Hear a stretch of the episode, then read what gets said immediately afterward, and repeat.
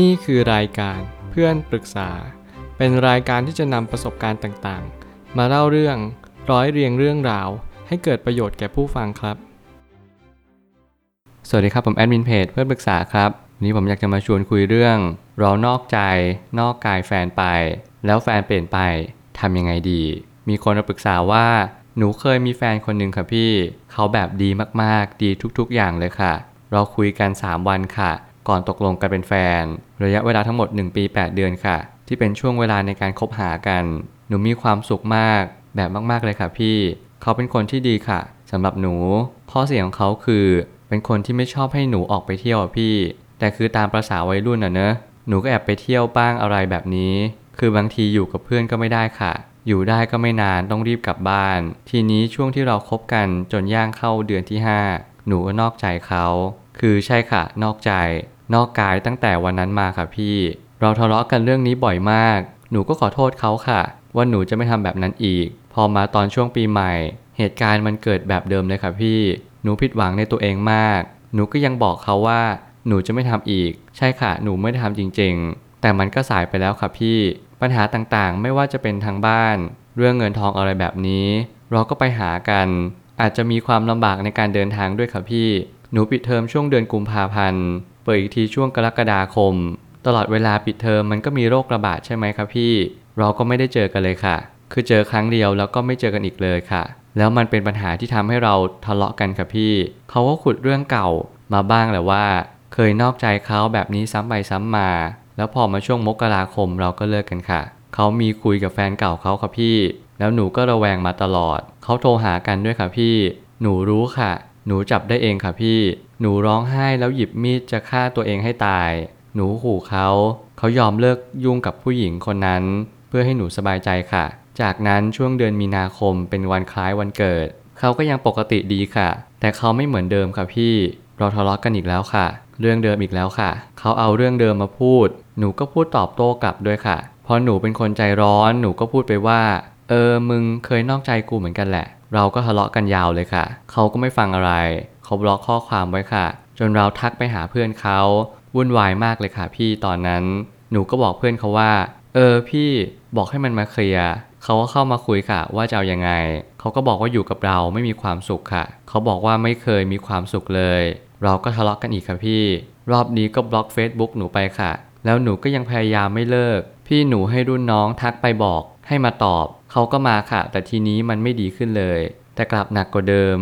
ต่อมาเพื่อนหนูก็เห็นเขาเผารูปคู่แล้วถ่ายลงสตอรี่ค่ะหนูก็บอกเพื่อนไปว่าใช่เราเลิกกันแล้วจากนั้นหนูก็ร้องไห้ค่ะเพื่อนก็ปลอบตลอดเพื่อนพูดแค่ไหนหนูก็ไม่ฟังค่ะจนรอบนี้เราก็มั่นใจค่ะว่าเขาไม่มีใครแน่ๆเลยให้เพื่อนส่องให้ค่ะก็ไปเห็นเขาขึ้นสถานะกับผู้หญิงคนหนึ่งค่ะพี่แต่คือเราไม่เคยรู้อะไรเลยค่ะพี่ตลอดเวลาที่ผ่านมาเพื่อนผู้หญิงเขาอะไรแบบนี้เขาก็ให้ซบไหล่บ้างเซอร์ไพรส์วันเกิดตัดหน้าหนูด้วยเขาเคยบอกว่าเนี่ยไม่ใช่เธอนะที่นอกใจไม่ได้เป็นคนแบบนั้นคนที่บอกไม่มีใครเรื่องที่เขาระแวงมาแต่เขาทำเองทั้งนั้นค่ะก่อนเลิกเขาไล่ให้หนูไปหาคนใหม่ด่าด้วยค่ะว่าระวังเป็นเอดเขาเอาเรื่องหนูไปเล่าให้ผู้หญิงคนใหม่ฟังด้วยค่ะพอเขามีคนใหม่อะพี่หนูก็ทำใจไม่ได้นี่ผ่านมา1ปี8เดือนแล้วมันไม่มีความหมายเลยพี่เขาเคยบอกว่าเขาไม่เคยนอกใจแต่เขากลับทำเองค่ะทั้งที่หนูไม่ได้กลับไปทำแบบนั้นอีกแล้วรักคือการเอาคืนเหรอคะพี่คนปัจจุบันของเขาก็แอด Facebook หนูมาด้วยค่ะหนูไม่รู้ว่าหนูต้องการอะไรถ้าเป็นพี่จะจัดการกับปัญหานี้ยังไงคะเรื่องราวค่อนข้างยาวสักนิดหนึ่งซึ่งผมก็ยังเชื่ออยู่เสมอว่าเรื่องราวนี้จะช่วยคนอีกหลายคนมากถ้าหากเรามีสติแล้วเราก็ใจเย็นๆกับเรื่องทุกเรื่องในชีวิตของเราผมเลยตั้งคำถามขึ้นมาว่าอย่างแรกที่ต้องคิดเลยว่าผิดแล้วก็ต้องยอมรับผิดไม่เปลี่ยนเรื่องไปเป็นที่เขานอกใจหรือไม่นอกใจผมอยากเข้าประเด็นนี้เลยอย่างเร่งด่วนเพราะว่าประเด็นนี้สำคัญจริงๆใครที่กำลังมีแฟนใครที่กำลังมีปัญหาในเรื่องของการนอกใจนอกกายแล้วมันเป็นประเด็นกันขึ้นมาว่าสรุปแล้วใครนอกใจกันแน่ผมจะบอกว่าการตัดสินในการที่เรานอกใจไม่นอกใจไม่ได้อยู่ที่ใครเป็นคนเริ่มต้นคนแรกแต่เป็นอยู่ที่ว่าใครทำให้คนอื่นเสียใจก่อนมากกว่าคือบางครั้งเนี่ยแต่ละคนมีลิมิตไม่เหมือนกันบางคนเนี่ยถึงขั้นประมาณว่านอกใจนอกกายไปแล้วหลายรอบก็ไม่ยอมเลิกเพราะว่ารักกันให้อภัยกันจริงๆแต่บางคนเนี่ยเพียงแค่ครั้งเดียวเขาก็ไม่ยอมให้อภัยเราแล้วนั่นคือความหมายว่าบางครั้ง เราอย่าเพิ่งไปจับประเด็นผิดว่าเราเป็นคนที่นอกใจไปแล้วนะแต่ว่าเรากลับที่จะมองว่า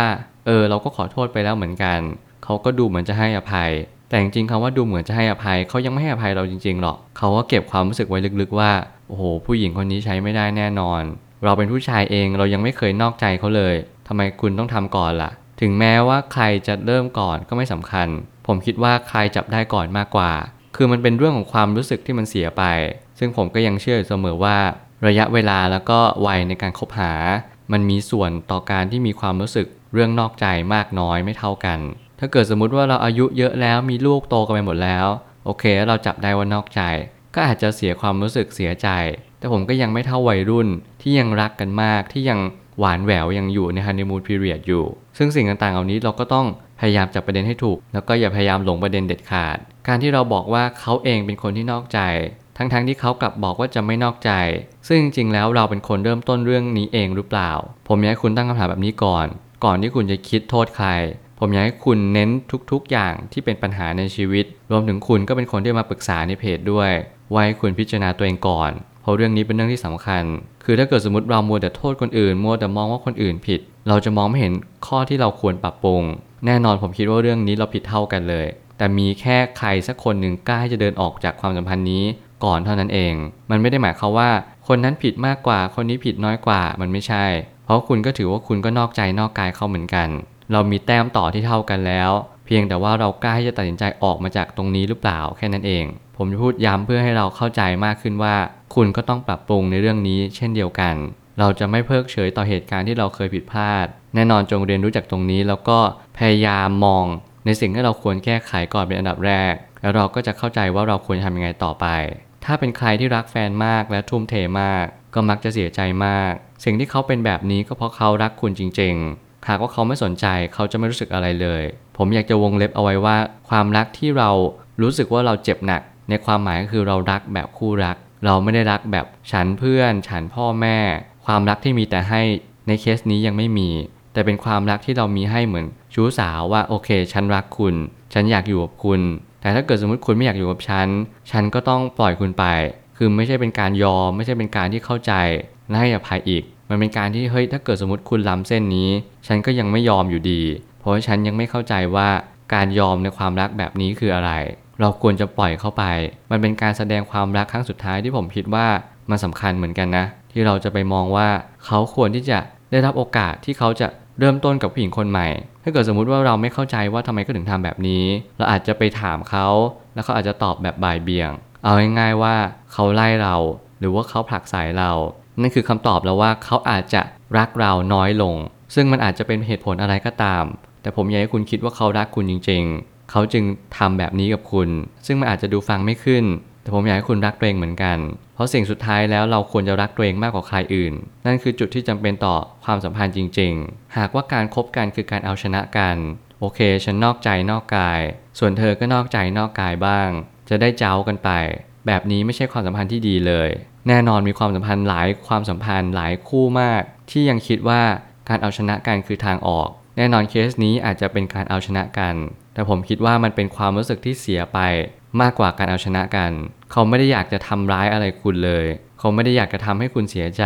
แต่เขาอยากจะแค่ขอโอกาสในการเลือกผู้หญิงคนใหม่ดูเขาก็ยังไม่มั่นใจว่าคุณเป็นคนที่ใช่จริงๆหรือเปล่าผมรู้สึกว่าเขาก็ไม่ได้เป็นคนเลวร้ายว่าเขาดูนอกใจคุณดูใส่ร้ายผมก็ยังมองว่าเขาก็ยังหวังดีกับคุณถึงแม้จะใช้คำพูดที่รุนแรงอย่างเช่นระวังเป็นเอดส์ด้วยแต่ถ้าจริงๆแล้วถ้าเกิดสมมติคิดในแง่ดีจริงๆผมก็ยังมองว่าเขายังหวังดีจริงๆนะยังมองว่า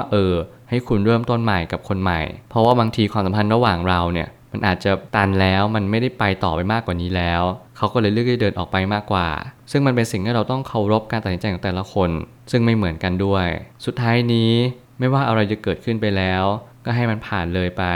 เรียนรู้จากประสบการณ์ครั้งนี้ให้จงได้และถ้าเริ่มต้นใหม่กับใครก็อยากกลับไปทำแบบเดิมอีกห้ามเด็ดขาดไม่ว่าอะไรจะเกิดขึ้นสิ่งนี้เป็นประโยคที่เน้นย้ำและเตือนสติคุณให้คุณระลึกรู้กับสิ่งที่คุณได้ผ่านพ้นมา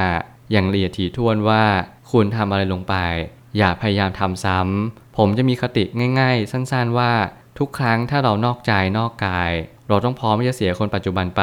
โดยปริยายคุณจำเป็นต้องพร้อมที่จะยอมรับความเสี่ยงในครั้งนี้ ด้วยตัวของคุณเองเหมือนกับการที่เราลงทุนมีความเสี่ยงผมก็บอกเลยนะว่าการนอกใจนอกกายก็มีความเสี่ยงเช่นกันหากคุณยอมรับความเสี่ยงนี้ไม่ได้จงอย่าทำจงเรียนรู้ที่จะเข้าใจความเสี่ยงนี้ก่อนว่ามันมีผลอะไรตามมาบ้างความรู้สึกผิดในแต่ละวัน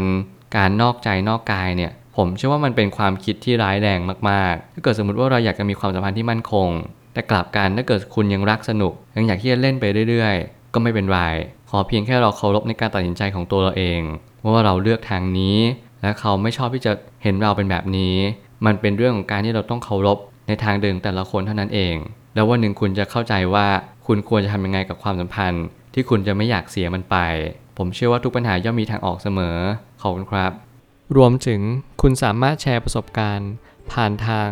Facebook Twitter และ YouTube และอย่าลืมติด Hashtag เพื่อนปรึกษาหรือ Friend Talk ด้วยนะครับ